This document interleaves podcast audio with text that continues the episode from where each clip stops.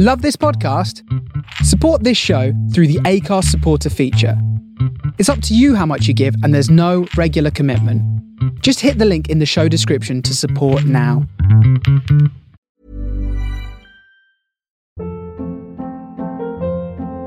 Hold up. What was that? Boring. No flavor. That was as bad as those leftovers you ate all week. Keke Palmer here, and it's time to say hello to something fresh and guilt-free. Hello Fresh. Jazz up dinner with pecan-crusted chicken or garlic butter shrimp scampi. Now that's music to my mouth. Hello Fresh. Let's get this dinner party started. Discover all the delicious possibilities at hellofresh.com.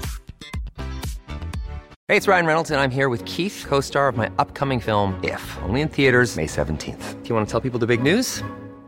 All right, I'll do it. Sign up now and you'll get unlimited for $15 a month and six months of Paramount Plus Essential Plan on us. Mintmobile.com slash switch. Upfront payment of $45 equivalent to $15 per month. Unlimited over 40 gigabytes per month. Face lower speeds. Videos at 480p. Active Mint customers by 531.24 get six months of Paramount Plus Essential Plan. Auto renews after six months. Offer ends May 31st, 2024. Separate Paramount Plus registration required. Terms and conditions apply if rated PG.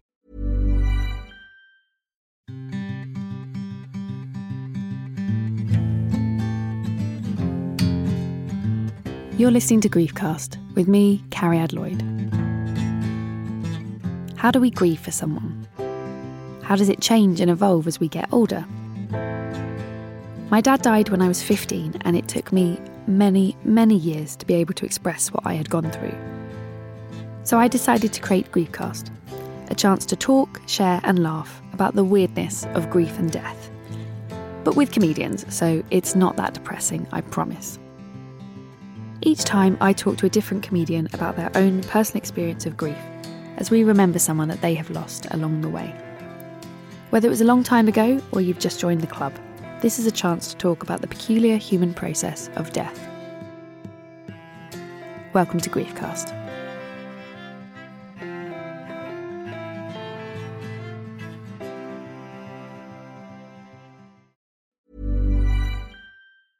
Ryan Reynolds here from Mint Mobile. With the price of just about everything going up during inflation, we thought we'd bring our prices down. So to help us, we brought in a reverse auctioneer, which is apparently a thing. Mint Mobile unlimited premium wireless. Ready to get 30, 30, bit to get 30, bit to get 20, 20, 20, bit to get 20, 20, bit to get 15, 15, 15, 15 just 15 bucks a month. So, Give it a try at mintmobile.com slash switch. $45 upfront for three months plus taxes and fees. Promo for new customers for limited time. Unlimited more than 40 gigabytes per month. Slows. Full terms at mintmobile.com. Hey, it's Danny Pellegrino from Everything Iconic. Ready to upgrade your style game without blowing your budget? Check out Quince. They've got all the good stuff shirts and polos, activewear, and fine leather goods, all at 50 to 80% less than other high end brands. And the best part? They're all about safe, ethical, and responsible manufacturing. Get that luxury vibe without the luxury price tag. Hit up quince.com slash upgrade for free shipping and 365 day returns on your next order. That's quince.com slash upgrade. Many of us have those stubborn pounds that seem impossible to lose, no matter how good we eat or how hard we work out. My solution is PlushCare. PlushCare is a leading telehealth provider with doctors who are there for you day and night to partner with you in your weight loss journey. They can prescribe FDA-approved weight loss medications like Wegovy and Zepbound for those who qualify. Plus, they accept most insurance plans. To get started, visit plushcare.com slash weight loss. That's plushcare.com slash weight loss.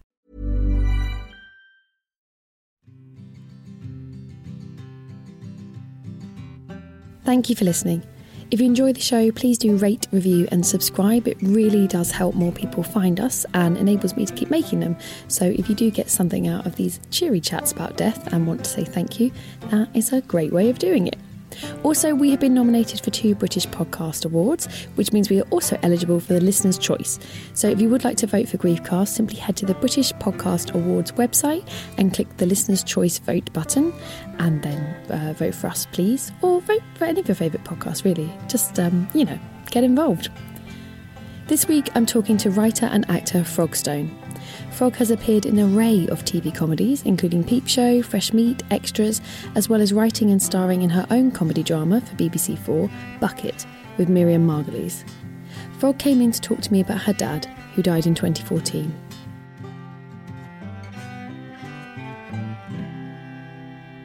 Welcome to Griefcast. I'm here today with writer and actor Frog Stone.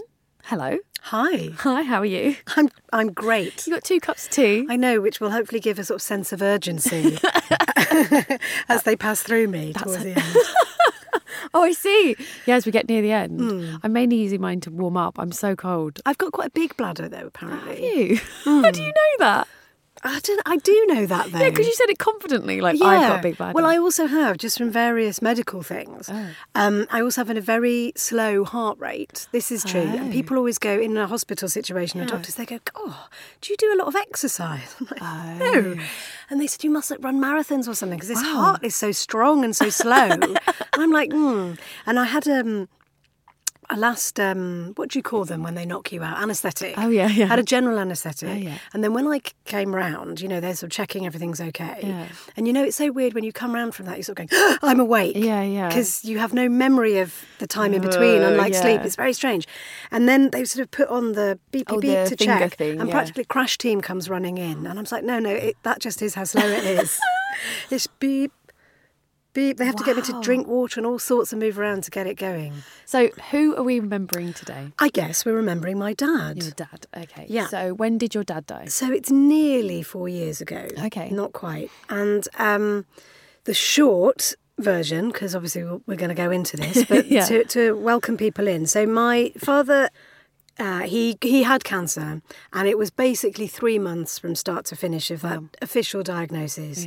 What cancer did he? Well, it was lung cancer. And there's the thing. So, my grandfather had lung cancer. I didn't really know him. I mean, he's a sort of interesting figure. Um, like, his real name was Joshua Solomon Emmanuel Finkelstein, but he went by the name Sid Stone.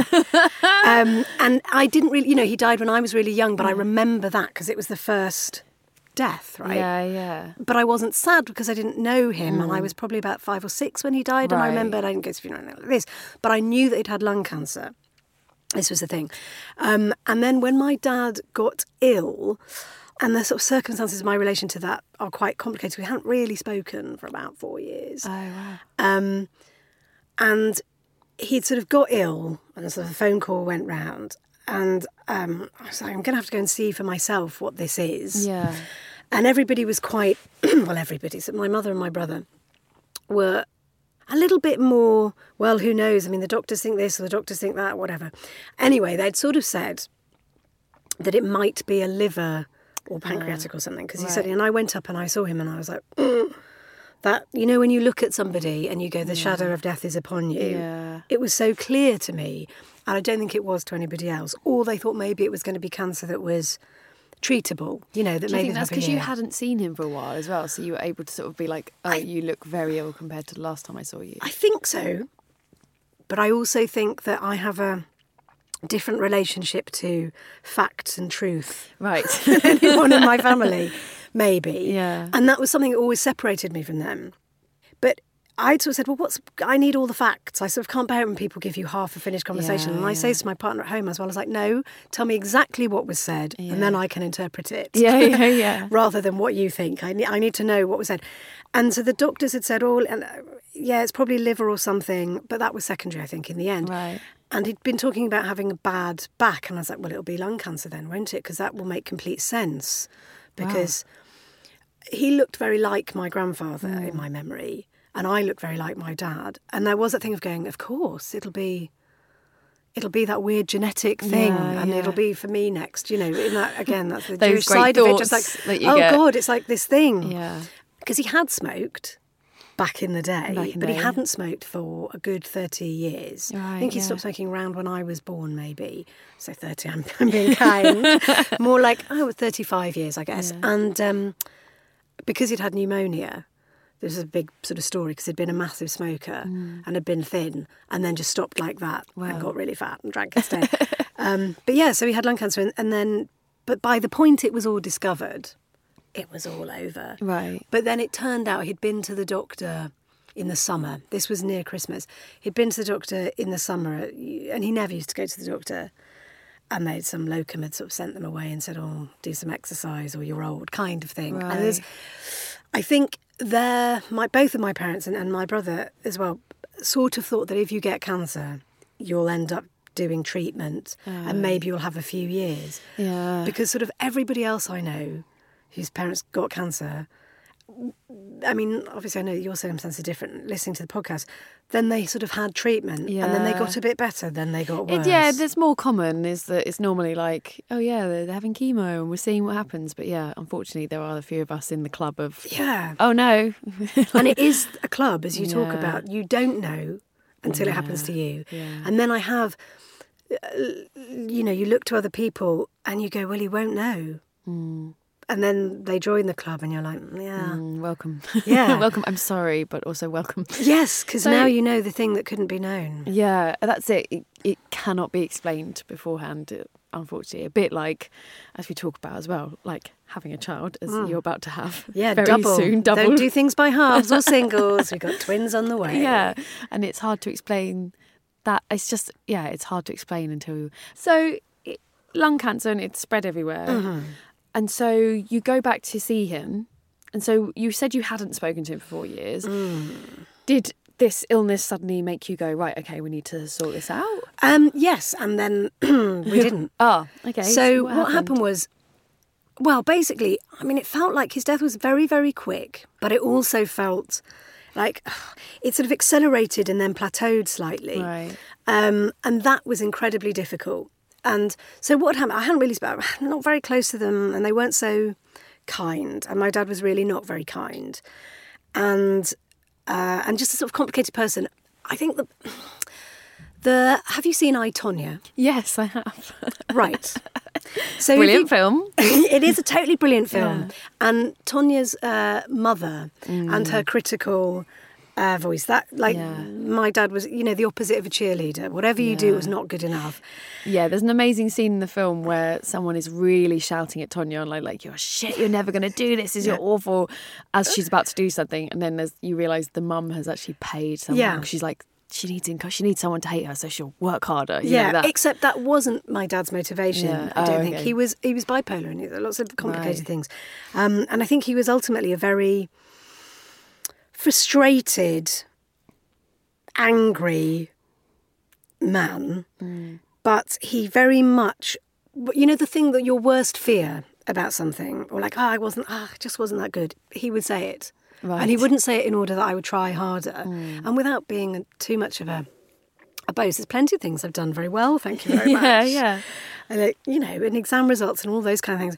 And he'd be like, hmm. And it would make me go, I better than you. Yeah. Why are you so critical? So there was that. And then there was a bit of a fallout around um, my wedding. And I just like, I can't really do that. I just can't. Mm. And the best way to resolve this, slash the family way, is to not talk about it. Right. Whereas my parents would always sort of, and I find would carry on as if nothing was wrong. Right. Whereas I found that just too uh, stifling and frustrating, so I would prefer to leave the room, as it were. So I kind of did. Now, I wasn't not in touch at all. I sort of maintained being in touch, but I hadn't spoken to my brother at all because Wow. he was sort of the villain of the piece in some ways at one particular moment. But, you know, that's just families, isn't it? You have these Yeah. falls- fallouts.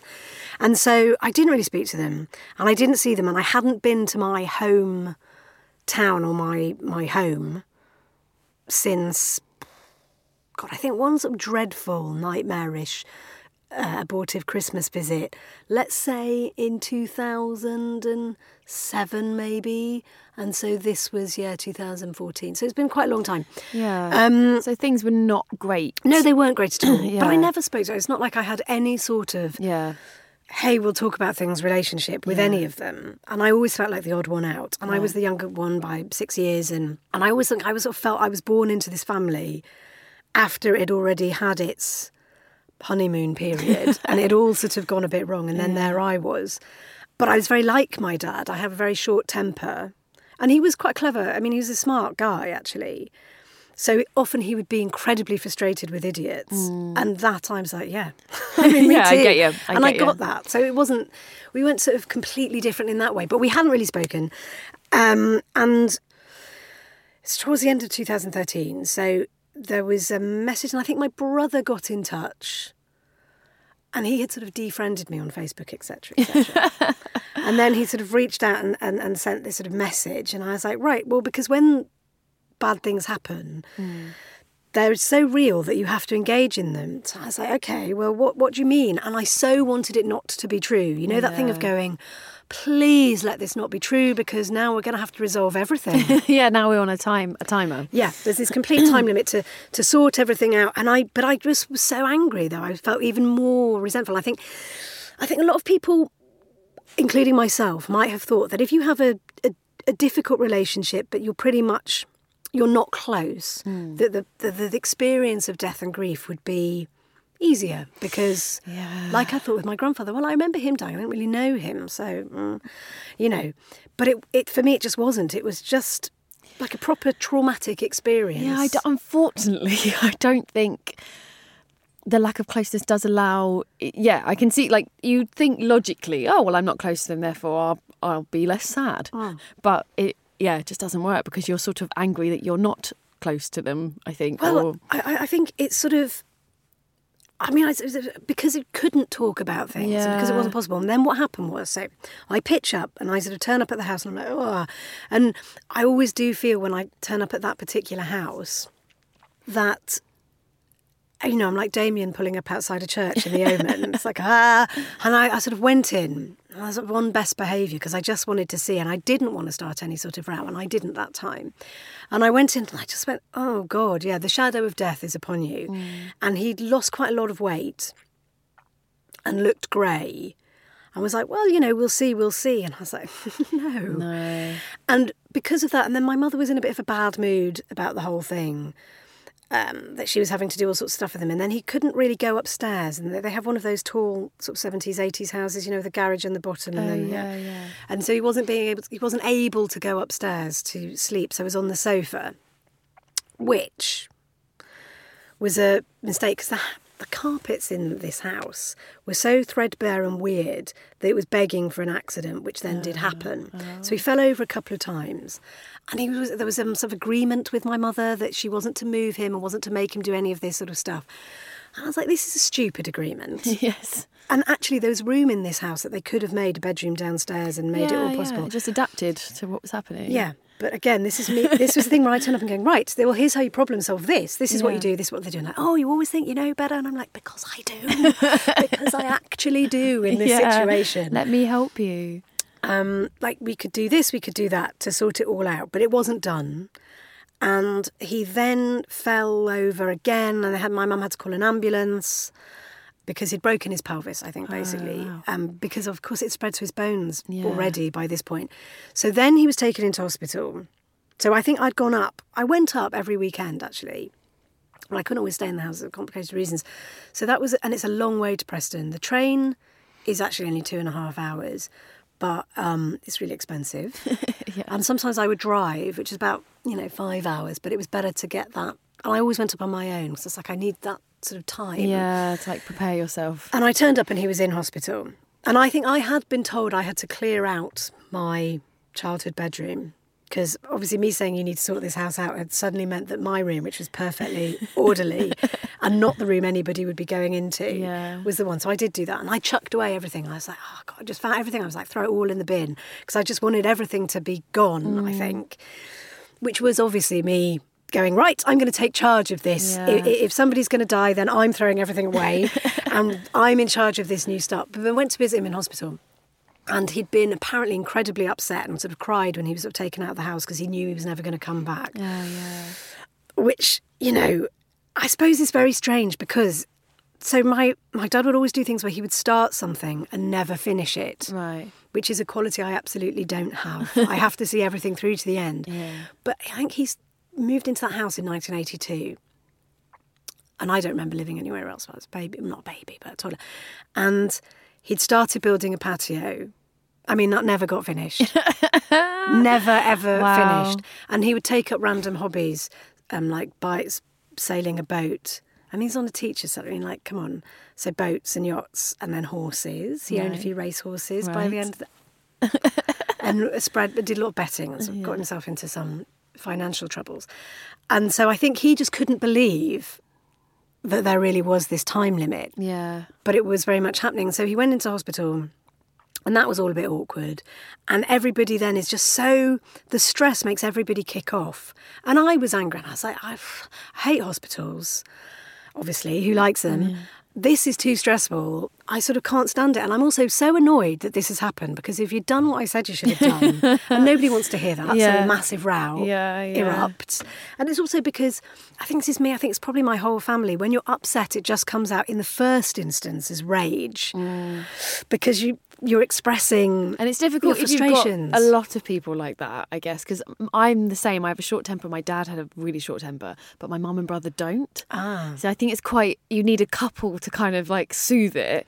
So it's quite good that, even though I, I do miss having like a fiery, what sparring partner, Mm. but it does mean when I have a stressful rage reaction, I'm met with almost water of two people being like, well, I I don't see why you're that upset. It's okay. Think about this. And you don't meet more fire, which is like, so Is that good though? I do, uh, yeah, I do think it's good. I mean, don't get me wrong, it's hugely frustrating. Yeah. because sometimes what you want is more people to be like, you're right, this is awful, let's kick off. Yes. But I think it also gives you that, because the thing with the hot temper is you do, sometimes it's very useful to have five seconds thinking time. And that's Oh, God, sort of what they give you, because they're like, do you really? Why are you that angry? And you think, oh, why am I that angry? Yeah. And sometimes you think, because I fucking need to be. Or you go, yes, no, you're right, I'm, I have no idea. well, like Cicely, my partner, always just says, please, in every situation, just count to 10 before Yeah. because she's much more sort of sanguine and Yeah. she gets angry and all sorts of things, but just generally is a bit more rational. And the problem is, I.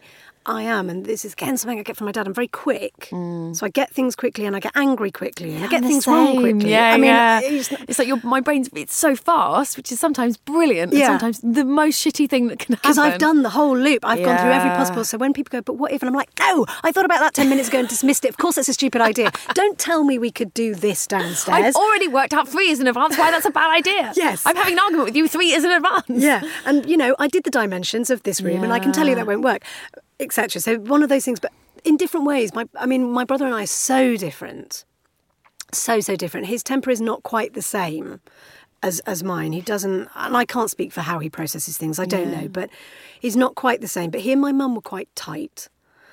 And I just wasn't. And I was easy. One thing was, I was very much, and I was kind of happy to be cast as that, as the black sheep scapegoat. So n- normally everything was my fault. And I'm like, mm. fine. So I'll just go then because you're not my people. I'll go and find my people. But I think my brother was so shocked by the whole thing. He was then being in touch, and I was like, I can't, you know, and I was like, Mum is mad. And she is maddening because she wasn't really dealing with it. And also, she did have a sort of like, oh, oh this is all awful for me sort of thing. It's a bit like, mm, you are equally responsible for this whole situation in some ways. Of course, she wasn't. Um, but then, so then from the hospital, they put him in hospice. Right. And the thing was, it was a bit like, you could still sort out the house. Surely that would be the right thing to do. Yeah, It just seemed to me that that would be the right thing to do, but it wasn't done. And he was put in this hospice.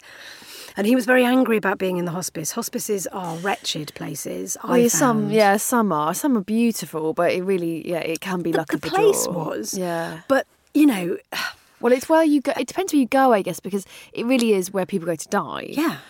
And if you're not quite at the bit, you know, people often go there the last week of their life, and if he, if you're a bit ahead of that, Yes. yeah, it must be fucking awful. That was the thing. So he was actually in there for a month, maybe. Oh, and so I think he'd got to the point where he was like so ill he couldn't go anywhere else, but not dead yet. Mm. Yeah. So maybe he shouldn't be there, which was a bit complicated. And at one point they were talking about, well, maybe he will just live for a little bit longer and they'll put him in some sort of care home. And I was like, or you could sort out the house. but that was never going to be done. And my mum doesn't drive. Oh wow.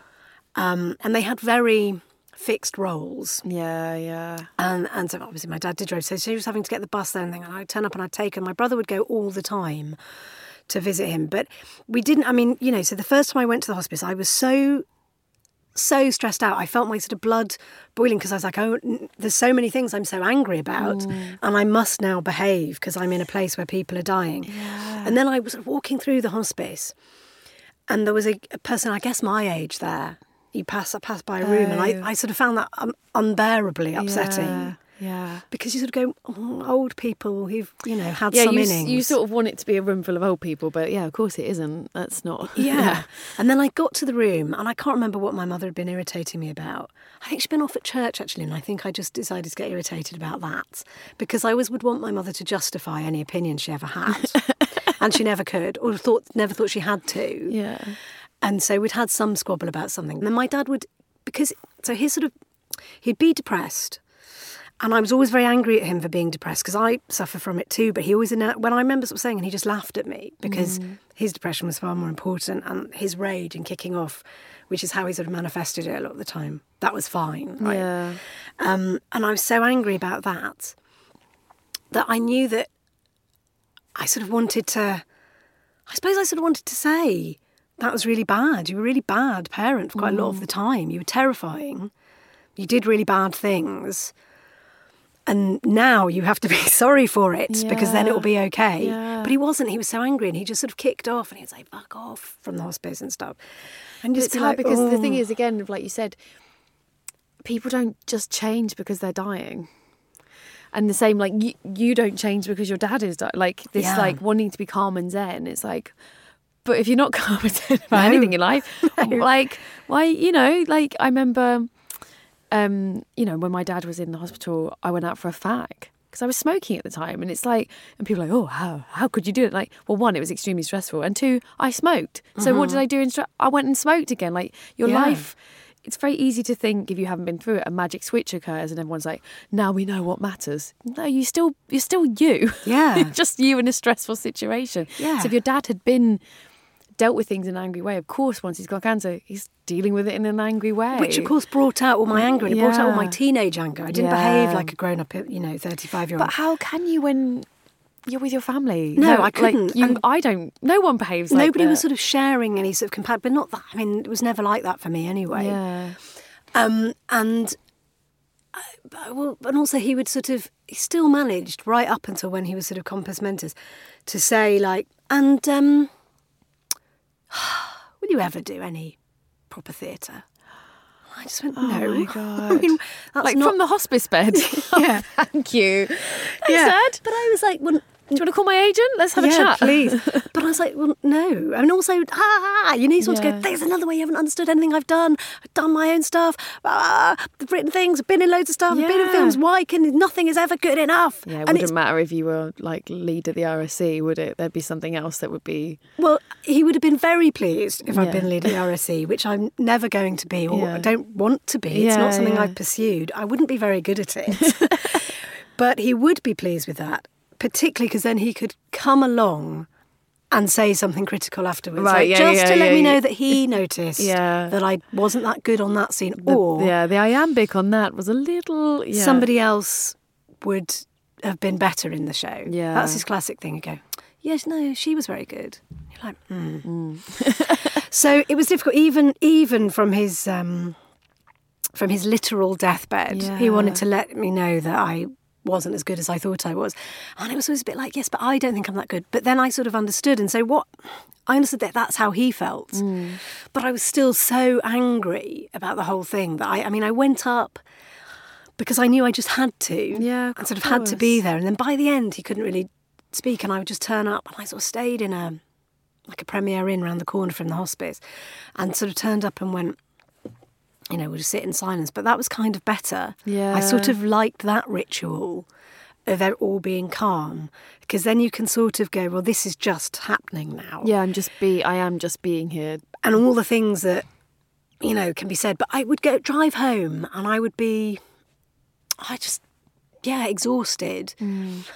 And and upset obviously and but furious because that's the way it came out but it, it was grief and i would sort of just keep thinking god i hope this isn't happening can this not be true can it all Yeah. or okay all right we're in the hospice now so let's just let's just stop there and mm. let this be the thing Yeah. and I would cry a lot in the shower every morning to sort of get it out. And I'd have to explain to this, I'd have to say, oh, but it's not for what I'm losing, it's for what I never had. Yeah. And now I'm not going to get. And I think we talk about a lot on the show as well that it's hard if you uh, like if you're not an angry person. I think it can be hard to understand. Like I am. There's somewhere in my makeup that yeah, my temper is a thing. Like Right. my my go-to reaction is often anger. Yeah. And I've worked very hard to that not be the case, but it's always me working hard for that. You know what I mean? Like it's always me being like, don't call that person a moron. Try and understand them. But in my head, the first reaction is they're fucking moron. Like, But they often are. they often are, Frog. They often are. but we have to learn to accept they are morons and they don't. They need our sympathy. But I think it's yeah, it's it's easy if you're crying for people to help you. It's Mm. easy for them to be like, oh, that's sad. But when you are full of rage, rage drives people away. It doesn't It bring does, you. It yeah. doesn't say help me. It makes them go, oh, okay, I'll leave her alone. Which often is what you're using it for. It's often why it's there to be like, yeah, stay back. I don't need your help. I'm fine. But it's a very hard emotion to have around something which traditionally or not traditionally, like I guess ex- the expectations are you should just be sad and this should be like sort of beatific. And Yeah. like, yeah. So, but of course you're angry if you had a not great relationship with him and then he's going. Yeah. It's fucking irritating. It That's what I used to say. It's like it's fucking annoying that he, my dad died. Yeah. that's how I feel. Irritated. Yeah, you lost out. On, Yeah, why do you do that? So Yeah. like it is. There is. It's definitely annoying. It was it was just so but I think that anger as well was about all of those sort of dealing with the upset and uh, uh, disappointment and sort of fury that comes out and it, it is the case and then I think around that time though I did as, as you just said go well we must remember however moronic somebody might be in mm. my path we don't know what they're going through and I also think yeah I would be really sort of oh, it was a funny moods, but it's because I was going through something. And I, I, you know, people don't recognise that, and I do try to remember it now. That is the one thing. And subsequent to his death, though, you know, we'll get to that. I have understood him so much more because I now go, God, he must have felt like this when he was my age. I think the feelings I have and the way I'm reacting. Ah, so that's why he reacted that way. Not that it's good. Yeah, yeah, yeah. And it's not a sort of forgiveness as such, but an No, know, understanding. yeah, I'm like, I oh, I get you now. I feel like that because I feel like I react quite similarly to him.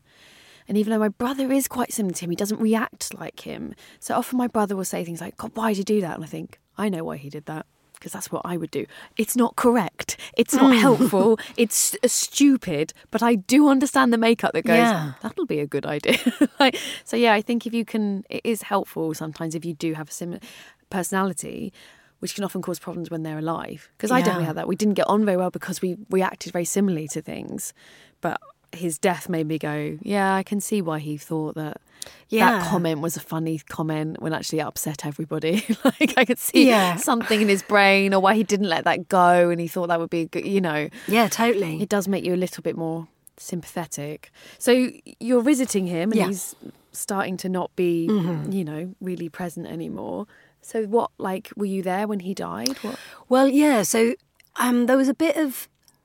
Um, my brother and I would text, which was the first time we ever really had sort of spoken, you know, actually communicated one to one that wasn't in a sort of fight um, as children. Um, that that it was sort of on the decline. So I sort of went up, um, and then one week he was he just didn't wasn't awake at all, and then the hospice was also very. I think they had sent him for some prior to that some palliative radiotherapy, Right, yeah. which was sort of meaningless, and he'd had to sign a DNR in the ambulance, which also made it, you know, really present. And then he sort of just began to shut down from that, and I did find. To me as well, I was like, "Yeah, it's a hospice, so this is this is the end." I remember one thing: people had sent cards, which I always think, "Oh, why do people send cards to hospices?" I, unless there's going to be some real heartfelt message, I don't know because it. I wonder what it made him think because he wasn't a sort of send cards, read letters guy. He never did any of that. He never sent them. You know, he wasn't yeah. interested. Birthday, like forget it, he wouldn't remember. You know, that sort of person. Um, and you could never make him happy either. So if you got him something for his birthday, it would be wrong. But if you didn't get him anything, then. Uh. So I was like, oh, don't send cards to him. There was one from one of my mum's German friends, which was who's a doctor. It was like hilariously awful. It just sort of said, "Oh dear Mike, I'm so sorry that your last trip to Baden-Baden was the last one you will ever make in this world." But you know, um, just ask for some more morphine and things will be over soon. I was like, oh my god. Wow. who do who to go through some extreme sympathy, a German doctor. I know, and I was just a bit like reading it, going, "Oh yeah, Doris, I remember her," and then it, I was like. Wow, thanks, Doris. But like really Dankeschön. hammering it home. Don't be. This is the last ones you ever will have made. but also some helpful medical advice. Do take the morphine. Yeah, just have some more. Yeah, Yeah. Um, which he did have. Yeah. and did seem to enjoy. Yeah, I mean, it, yeah, it Which is the, th- I mean, and I must say, the hospice staff were amazing. Yeah. And I think it was just so much easier. I mean, they'd say, oh, you know, they'd wash him and stuff, and they'd go, oh, we'll go and give him some care, which obviously made me sort of weep because I was like, I can't do it. Yeah. But I want him to have it. Of course. like I didn't want course. to punish him, but I sort of just was waiting for him to suddenly go, oh, I'm, I'm sorry. Hmm. And he did to Cicely, my wife, he did sort of say in the hospital weeks earlier, I'd of gone off with my mother to sort something out or put money in the car meter or whatever it was. And he sort of said, um, yeah, yeah, I suppose that was a bit, that was a bit shit at the wedding. And I was like, hmm, now say it to me. Yeah. But Anyway, so it moves forward. So the weekend, I remember talking to one of the nurses, and I was like, "What's what is happening?" Yeah, what's going on? and she's like, "Well, I think it's sort of imminent." So you know, and I was like, "Oh, I don't, I don't think I need to be here, but I need to know when it's going to happen. It's a long. way. I don't live around here, and I you know because my brother was only forty minutes drive away in Manchester. It's not you know on the motorway. It's nothing really." And um, with lots of time off from work, because you know if you're self-employed, nobody cares. Yes, yeah, yeah, yeah.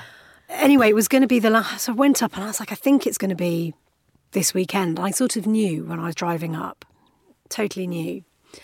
And then we're there, and he's not really awake, but he's not. Nothing's really changing either. But then they moved him from a, du- a two-person room to a single room, and that's like Yeah, that's heads Da- up. da- da- yeah. yeah. And the thing that I found very traumatic, along with all the unresolved emotional stuff, was that as as the sort of time crept in, he began to look more and more sort of terrified. He was com- mm. unconscious, basically, sort of dreaming. Yeah. But he would sort of look like he was in pain. I go, oh, is he in pain? Like, what's going on? And we were sort of sitting there, not really talking. And you know, it's a lot of stuff that I, I then it's my show that my mum would bring his sort of packed lunch that would just drive me insane. She'd sit there eating. I was like, oh my god, when are you going to finish eating these crisps? Because all you can hear is this wretched death rattle. Oh god! And then my mum really slowly working her way through a pack of quavers, and it's like. That's a lot to deal with. I know, and I was texting furiously because you know Yeah. what am I doing? I was texting, texting Cicely endlessly, and then I sent the text to my mum's phone No. because I was like, my mother is, you know, she's doing my head in. She's taking ages to eat these quavers.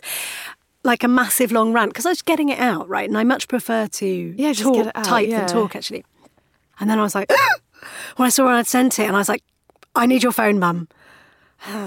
Getting digging out of her bag, and I was like, don't I? eh." And I said, I've sent something that wasn't meant for you, and I don't want you to read it because it's it's specific, it's private. She's like, well, I wouldn't have read it. And I'm like, so would have done. Of course you would have done. Anyway, so I managed to get the phone off her. Oh my god, thank God. And just like, delete, delete, thank God for that. Oh but then I did God. help myself to a choice text that she'd sent to my brother about me. and I was like, I didn't say anything. you were like, you would have read it. Yeah, and I'm going to read yours yeah, well. I did. And I read it and I was like, they just want to blame me for everything. So, okay. It makes me angry, but okay, blame me for everything. But I was like, you evil bitch. How dare you? How dare you? We're all sitting here texting everybody about everybody else. anyway, after that, I then went out for some fresh air because I was like, oh, um, um, you know, and God, it was hard going home because also my parents' house, you know, I said the patio was never finished. There was a lot of unfinished stuff. There was really old carpet, and then, you know, the bath had sort of come through the. The, the ceiling at one point and that had not been replastered and then Right, there's bare yeah. plaster and it's like this half finished it was like a modern it's like modern day grey gardens is the best way I could Oh my God. and it was filled with all of these books and I was like maybe we can get rid of some of these books and she's like I will read them again Okay. Like, okay, and she then started taking them to the hospice to prove me that she could read, you know, Wow. five books a day. Oh my. And I was like, okay. Um, and then I went out for after that text. I went out for some fresh air, and the grounds are really pretty there. You know, it's beautiful. Um, and Preston is quite a industrial northern town. It's grim, but then around it you've got lots of lovely, pretty countryside, which was where this was, and it was spring, so it was April. Um, I think it was after Easter. I can't remember when Easter was that year.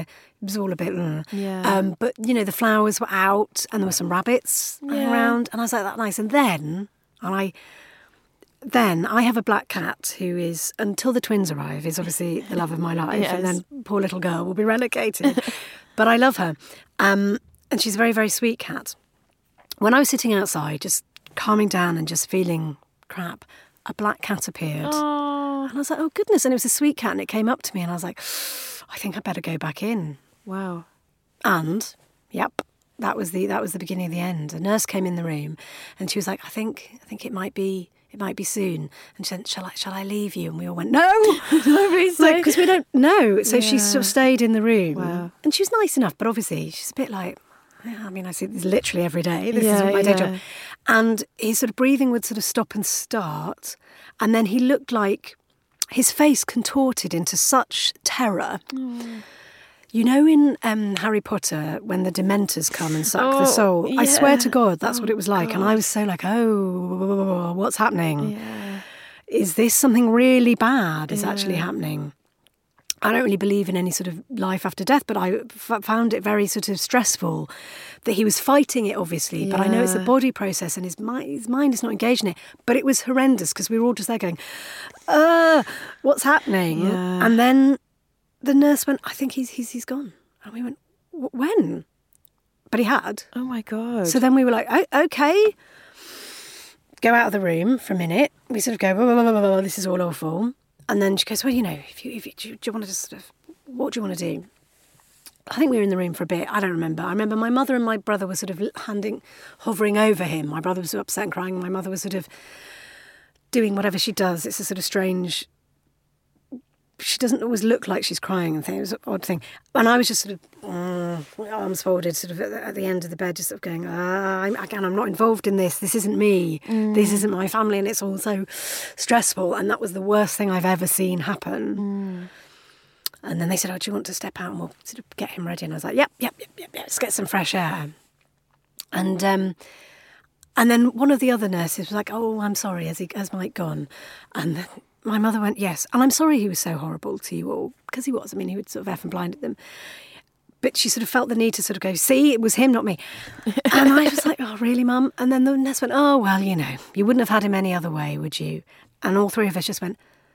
Um, do you know if you're going to put it like that at this Yeah, we- moment, yeah, right if- now? c- what could we? Is that an option? Because we didn't know that was an option. We're a bit like, um, you know, and I do. I think he wasn't very nice to my mother either, which explains a lot of her madness. And I, I was like, yeah, I, I just wish the nice version of him, which did exist, plenty. I wish he'd been like that all the time. yeah. But he wasn't. And likewise, his death was so sort of. It felt like that could have been more peaceful. And so then we go back into the room, and you know, they sort of They sort of do put pajamas them. on yeah, or something yeah, and, and lay them out, that ritual. Um, and put some flowers. But they sort of moved his head back and had his mouth open, and he already looked sort of shriveled and dead. It was very Mm. weird. Like you go, whoa, we just been out of the room for I don't know. Was it five minutes or was Yeah. it two days or something? It's really weird. It's that really weird if you grey. haven't seen one to see a dead body. Like, because you, again, that thing of like, you see them on films, so you think, oh, it looks like that. It's like, no. Because that's obviously someone with their eyes closed. Like, to see someone actually not be there anymore. But he had this sort of rictus of terror on them, and I was Oh, like, God. "Why have you done this?" And then we sort of we had to leave, and then they give us like some plastic bags of his stuff and his you know new dressing gown and slippers that I bought him to be there, and he sort of go home and had to sort of drive home, and um, just sit there. And then my brother was like, "Oh, how am I going to tell my children?" And I was like, "They won't really. They won't know. They were quite little at the time." And again, I sort of wondered lots of people who are our age have children already, hmm. and then that I always I assume that might have made it feel better because you you've got this other focus, you've got this other family. I sort of totally felt like the end of the line that day, Yeah. and again completely isolated. And then I think you know I was like, well, I'm just going to drink this bottle of wine, and and then I couldn't sleep. I was went back with my mother, and then I couldn't sleep in my childhood bedroom because. I generally couldn't. I had Yeah. a crappy time when I was there. I don't want to be there tonight. My mother really does snore. And so I'd had to sort of come downstairs and sleep on the sofa and uh, just go, God. And you wake up going, oh no, it did happen. Oh, I really hope that was a dream. I just, I would like to go back and do it differently. And the thing was, I was writing this thing at the time, a different thing for me and Miriam Margolyes. And then it, it morphed into what became Bucket because right, I, I see. So it was different. It was a different thing, yeah. I mean, in many ways, thematically, it was about two women who don't get on. Mm. but uh, it turned, and I was like, "Well, that's the I, that's the story I'm going to need to talk about. I want to talk about difficult relationships and the attempt to resolve them. And obviously, I made the mother character in my show not a father character. It's like, I didn't want it to be about mothers and daughters. And in many ways, I during that experience, I didn't have a conversation with my dad. I was having to have it with my mother and taking lots of my anger with him out on her, but I was angry with her too. And so I, I, I sort of morphed it into that. But in that story, she wants to make things better. Yeah. Which obviously my dad didn't. Yes, it was about So a mother s- and daughter doing a bucket list because she's dying. So Right. I and I I was writing something different, and then I ended up doing that. And you made that character, like you say, want to make things better. Yeah, she. People say, "Oh, is that what your real mother was like?" I was like, "Not in any way." And by the way, I'm not like that Fran Yeah, character yeah, yeah, either. yeah. I'm not a sort of forty-year-old history teacher virgin, quite. Um, but but I and I, it was the only way I could sort of deal with Mm. it. Was like, right, I'm going to write this thing now, and all of those emotions. I then had again, talking about traumas, of cathartics, get it out.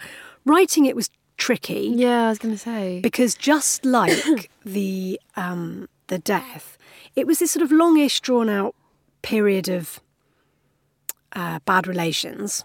Not with the script, but you know, your writing thing. And then when they actually commissioned it, it was an incredibly short period. I actually only had three and a bit months to get it done. wow. Yes, fast. And then we're shooting in winter, like ridiculously fast. Yeah. And you know, they would they they were going to always make it, so they should have just said yes in July Yeah, when yeah. they had already decided to say yes instead of waiting until the meeting that they had to have in mid September. you know, yeah. I would have liked those two months, guys.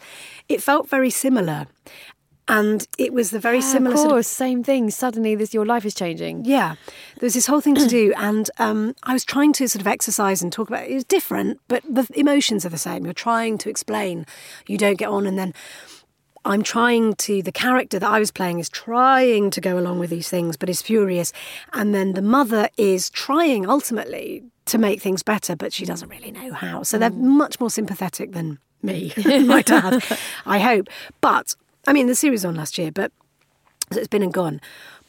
But I have to say, the, the writing process was a bit stressful because it brought up, I realise now, these unresolved feelings. Mm.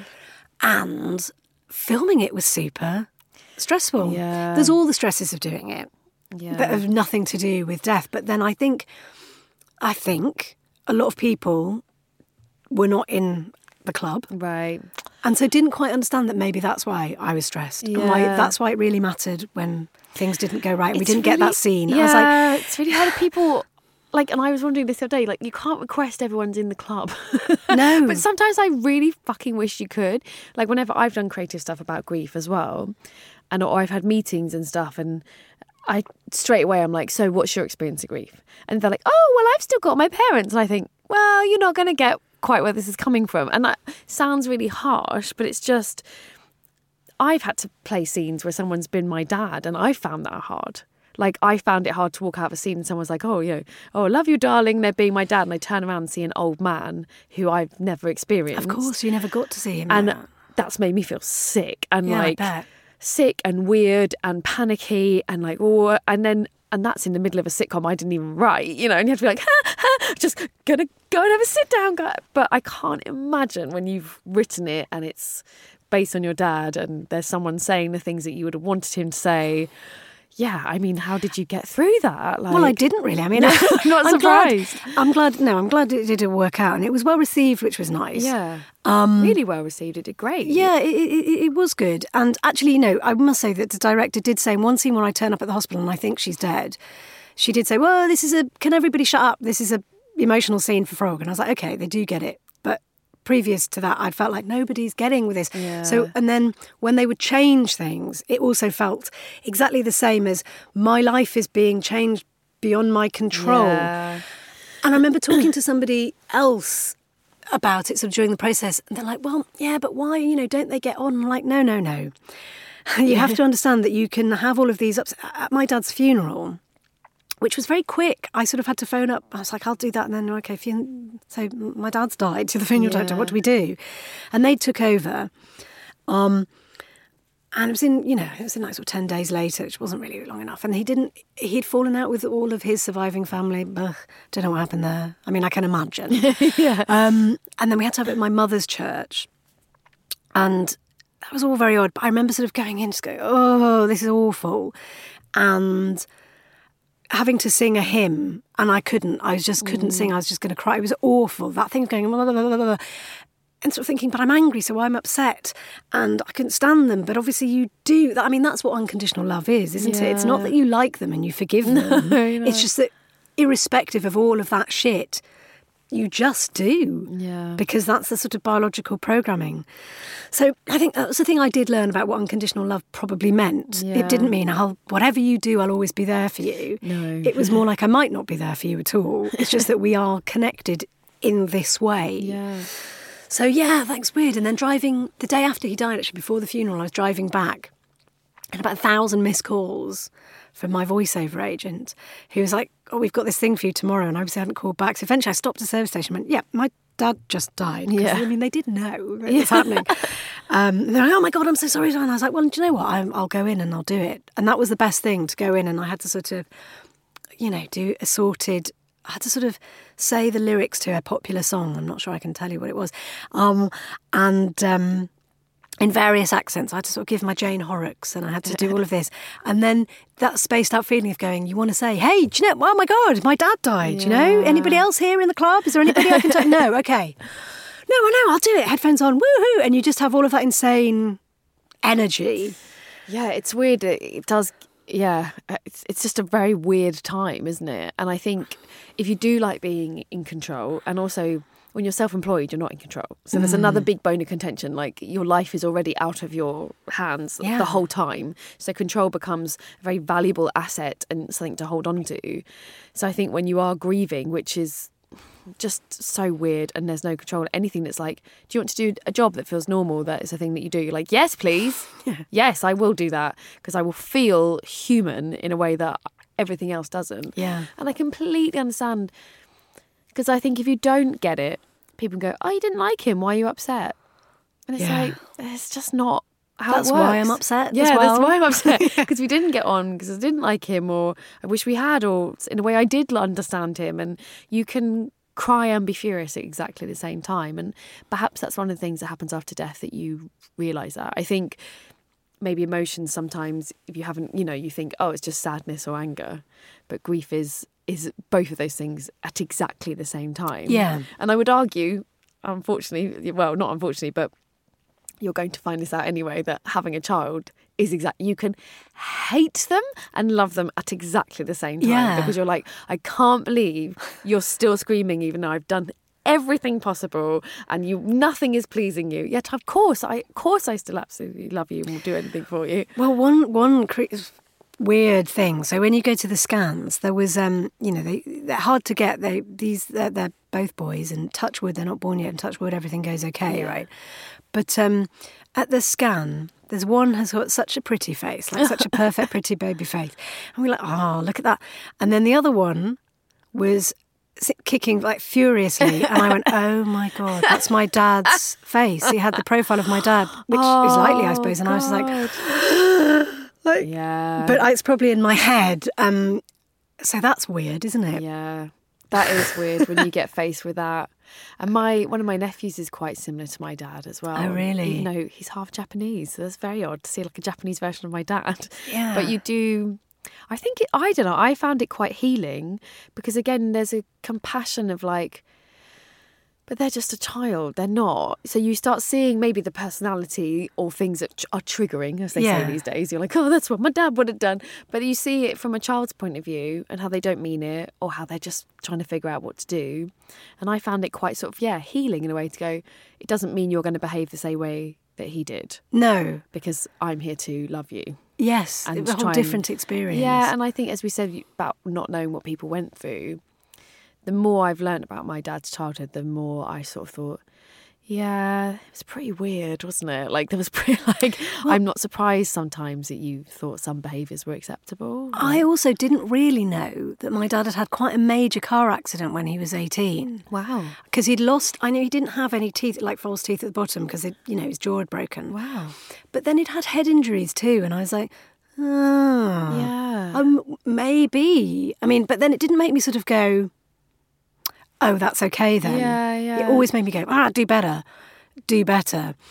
But, you know, there are sort of things that you go, I suppose everybody, you just hope every generation gets slightly better at it. Yeah, I think that's what you can hope. And I must say, the other twin did have a cute face. It's just at that moment, it was just looking like it was like yeah, scrunched up in rage.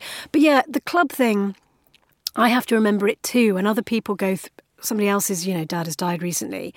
And part of me is like, well, you know, now you know, which probably sounded incredibly unsympathetic because, but then there's also a thing of going, well, somebody's lived a very long life. My dad was um, 68 and then 69 when he died, which isn't short. It's not cut down in your prime as such, but his failure to sort everything out and never paid the mortgage Yeah. and not sorting anything out sort of left a legacy of unfinished business that also made me feel I don't have very long. It made me think Yeah. I need to do everything now. So I wrote that series and it got made and that's great. Yeah.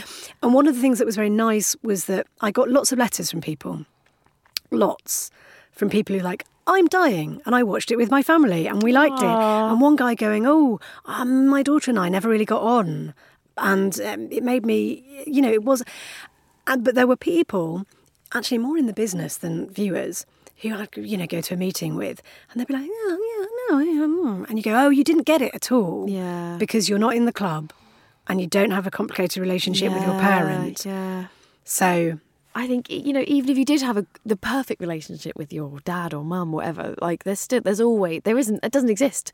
There's always a complication, however small or ginormous it is. And I think once you're in the club and you know you're about to have kids, obviously if you don't have kids, it, it that's absolutely fine. It just things life events change your perspective, and as you get older, I Yeah. think as I get older and nearer the age my dad was when he died, I Of think course, that that also be makes you sort of think oh, I can see why maybe he was frustrated with that. Or, you know, whereas at time when you were a kid, you're like, what's wrong with you? Your life's perfect. Like, you just grown up, you go to work, everything seems fine. Yeah. You just, it's hard to understand them a lot of the time. They are, I say this, a lot- me and my brother say it a lot, like, they are just people. They're Yeah. just people making shitty mistakes. And was your dad? Your dad was quite young, wasn't he? He was 44, yeah. I mean, that's Yeah. in the And- sights. yeah. And he had children young then, huh? Um, yeah, I guess they were that generation though. I'm, like my mum always goes, I can't believe. By the time I was your age, my kids were at school. And you're like, yeah, different different Yeah, affordable housing, Yeah, exactly. Less opportunity, free education. Da, da, da, Yeah. calm it down. So, have you had any counselling? No, I um, I mean, you know, when you leave the hospice, they give you the bag of stuff. Yeah. And they go, oh, and here's a, like, are you interested? And I was like, yeah, yeah, yeah. I always think I'm going to try, and I've, I have tried in my life a couple of times Hmm. to see a therapist. I am not very patient. You know that thing of going, yes, no, I've been through that. Yeah. like, can we just move it forward? And then I, I've tried, and I did sort of try doing an online one, you know, Oh, yeah, things, yeah. but it just wasn't very good. And people were a bit like, hey, just think about it differently. And I practically need to sort of write in capital letters, I have tried thinking about it differently. And then one one person did sort of say, um, I think you probably need some sort of PTSD thing. Uh, yeah. And I was like, yeah, I don't think I really figured it out that I was properly traumatized by my childhood, Yeah. by his death, and then going through a sort of creative thing that was, you know, traumatic as these things are, but linked to a big trauma. Like totally did my head in, Yeah. and so I haven't had any. I have tried really abortively a couple of times, but but nothing. I think it's really. I mean, like as I always much. say, I didn't get it till very, very late, and I tried several times. And again, I, as my mother says, have um, what does she always say? I mean, suffer fools very badly, Hmm. and I had a couple of ladies who, as soon as the head tilt, and that voice began, and I honestly was like, "Fuck you, Yeah. fuck you," and then one lady's eyeliner was so awful, I couldn't like. It was like you know when you're like it's like a but it was obviously meant to be on her eye but it was like above the eye and one was longer than the other like tried winged tips but Oh God! and so the whole time i was talking i was like what's happened here girl like d- what have you seen it it's so bad that it's like I feel like I can't get past your eyeliner. Yeah. And then I thought, maybe I'm not ready to talk if all I Maybe can she had on. terrible She, I mean, it was appalling, and some some of her friends should have told her. But then I, I do also think it's like relationships. I really did shop around, and then when I found the right person, I very much knew, and I kind of hounded this woman. She tried to. She was very senior, and she tried. Was to, she a therapist or just someone you like? Yeah, no, you like the her. sound of. Um, she seems sympathetic, and yeah. she's like, "I'm a landscape gardener. Me I don't know what you want, but your garden looks lovely. Um, yeah, no, she was a psychologist, and she tried to. She was like, "I'm very busy, but you can come see this other person." And I went to see the other person. I had a row with him in within two minutes, Mm-hmm. like un, a, record even for me. I was like, "Wow." I'm impressed. I'm Yeah, like, ah. and I I remember rowing with him, and you know if you know you're an argumentative person, you know what you're doing, and I knew he wasn't. He couldn't cope with what I was doing because he was like in the middle of a row. And I could see he was thinking, "How did this happen?" I thought, if you can't catch me out Yes. within a minute, because I came in here fully ready to row, I needed you to shut this down. And she, yeah, she's amazing. I've been very lucky, but I do think it has to be the right time, and I do think you have to find the right person. Like some people, someone drives you mental as soon as you sit down next to them. They're not for you. I think also I realise um, that I have pursued for a long time um, a relationship. Sorry, not really, like professional, all, all sorts of things with people who won't. I want them. They're wrong, Yeah. and I then want them. You know, so executive producers and people like that, where you go, Yeah, yeah. hmm, this you're critical of me for no good reason. Like my dad, why am I going after that? Men and women, and I'm just like, hmm. I uh, rather than just move on and let that go, I'm now going to pursue this in the hope that one you will fall to your knees and say, "You were right, Frog. I have behaved badly," and they never, never do. And it's the same with sort of therapists. You go in a couple of times. I'm like, no. Now I have to, you know, I have to pursue this to explain why you're a bad therapist rather Yeah. than be therapized. Yeah, yeah. But that's good that you're aware of it. I'm aware of it now, but there's a lot of money wasted like, of me trying to get people to sort of. But yeah, you. I mean, I guess you just replay that relationship, don't you? And I always go, God, where is the therapist who would just go, see what you're doing there, and it's all going to be different this time. But yeah, I think that's the other thing is there isn't. No. There isn't. Although I, I definitely with my my lady as I call her. so you got her in the end. I def yeah, I did, and and I it's made a huge difference. Do you still see her now? Yeah, I do. I still see. Her. So how her. long has it sort of been? Just over a year, so not very long. Or maybe Okay. yeah, maybe a bit yeah. Over like a year and a half, um, with gaps because obviously I had a baby, so Yeah. I had, a, to have a bit, bit of a gap. And she's very understanding about me being like, I've got a gig, I can't come in. Um, but I have found it extraordinarily helpful. But I do think she's very good because she's the first person who said things that, again, because I have a bit of a short temper and I, my brain is quick, she outquicks me.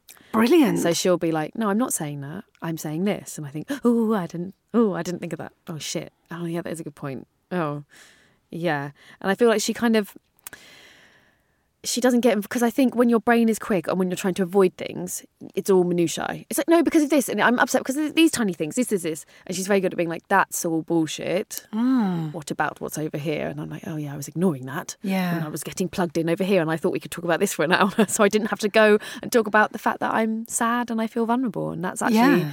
what the anger is hiding, and the defense. You know, all of that stuff is always. But again, that's the club, isn't it? You want to go, yes, I'm angry and frustrated about this, and yes, I'm absolutely like wild with rage because somebody's cut me up in the Sainsbury's car park, and I'm wild with rage that you haven't yet chosen the music track that I wanted for that scene, and I'm absolutely fucking furious that I have to explain things to you a zillion times or whatever it is, and you sort of go, but that's because Yeah, I'm dealing with something. yeah, I'm really sad.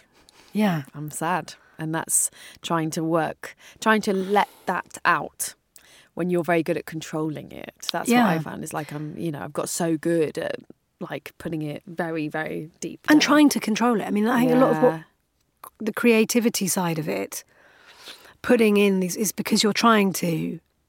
I think part of the thing I realised I was trying to come up with a different ending, Yeah, of course. which I can't. Yeah. So you know, it's difficult. And then I think you know when you tell people, oh well, this was a real thing, or um, people still don't get it until they're in the club. Yeah, yeah. They don't, and and what I'm good, really good in a way. Like I used to feel annoyed about it, and now I think, good. I don't want you to know. like enjoy your life in that field wherever you think Mm. the worst thing that happens is like you didn't get a job or something like Yeah. or like you you you think you can imagine what it's like for someone to die. You're like great, stay there. So you're coming up to so it was April he died. Yeah, yeah. So you're coming up to what would it be now? It Four- w- will be the fourth. so it'll be the fourth yeah. anniversary. Yeah. And so I, the first anniversary was strange. I sort of, you know, in the first sort of year, I took it upon myself to sort of organise. We, I think I said, oh, we should all go and stay in some big house in the Lake District before he died, knowing it would never happen. And that sort of vaguely perked him up, actually. But it didn't happen, like all things that he would plan, never happened. Um, and then for what would have been his 70th birthday, I did book this. Um, well, it wasn't Lake but because of my brother's children, we went to Center Parcs, which is great if you're a child. yes, yeah, yeah. but you know, it was okay. Some sort of family gathering. Yeah. Uh, I, I, I, I do have safety in numbers slightly. The more people that are there, Yeah. I've always been a group person. I'm not really so keen on one to ones. So I'm just like surround me with loads of people, and then I, I think that's also with the therapy thing. I'm like, ah, this is too intense. I firstly got to show you that I'm quite funny and I can be clever and I get things, and this is my love, and I've got all these sides to me. So once you know that, then we can talk. Yeah. And it felt too sort of intimate. But um, and then yeah, the first the first anniversary, second anniversary, I, I, I remember, and I think I was working on one of them. You know, so you're like, ah, God. Um, but last year, I didn't. I didn't. I didn't remember it Yeah. it at the time, yeah. and then I sort of was like, oh God, yeah, and it felt so far away Yeah. but because I it's and that actually that is more or less when when Bucket was on. Right, So I was thinking about that and I was sort of freaking out about that. Yeah, yeah. And I was imagining all the nasty things he would have said about it, Mm. whilst also probably liking all the rude jokes for sure. Yeah, That would have been his thing. So I did sort of think about him, but not on the day. Yeah.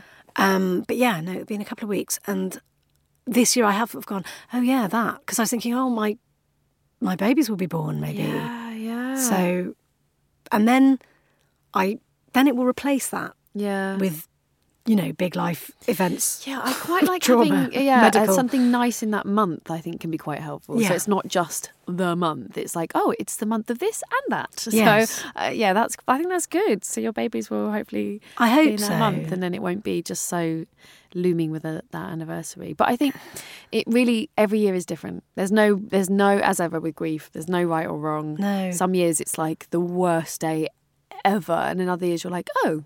It's today. I've completely forgotten, and it's eight o'clock at night. Like, oh, okay. So I think you just have to go with how you're feeling at that moment. That's all you can do, Hmm. and just yeah, try and be easy on yourself. And you have got a huge thing about to happen. Yeah. So your life is going to be turned upside down in a really, really nice way. Completely changed. Yeah, that's definitely. It, I have to say, someone tweeted me about this when I said I was pregnant on the show. They were like, "Oh, be warned, it's quite similar to grief," and I was like, "What? How can having a baby be?" Yeah.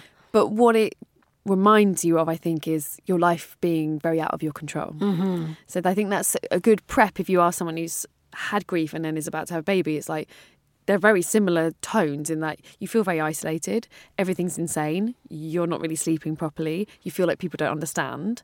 But instead of this huge absence, there's this huge presence. Yeah. So it's it's very similar but with a a much nicer ending, Yes. which is kind of what you wanted, right? yeah, no, exactly. Yeah, all of I suppose you have that sort of dealing with medical professionals nonsense. Yeah. Where sort of people tell you all different things. Oh and yeah, like, you're right back in. You're in the hospitals. You don't understand what's happening. Yeah. You're put into rooms, and and you're right back in the. Should we? What am I, am I supposed to? What, you know that feeling of Yeah. not quite knowing all the time. But But then you have a life rather than a death yeah. to deal with. And two of them are going to make a lot of noise. a lot Well, of noise. On that note, Frog, thank you so much for coming in. Well, thank you. I feel that was very um, cathartic. Good. I'm glad. Yeah, it I'm was. Thank you. You can follow Frog on Twitter at FrogstoneUK. Bucket isn't available to watch at the moment on iPlayer, but you can watch clips from the series on the BBC website. You can follow us on Twitter and Instagram at The Griefcast, and you can email thegriefcast at gmail.com. Music was provided by the Glue Ensemble, and the show was edited by Kate Holland with thanks to Whistledown Studios. And remember, You are not alone.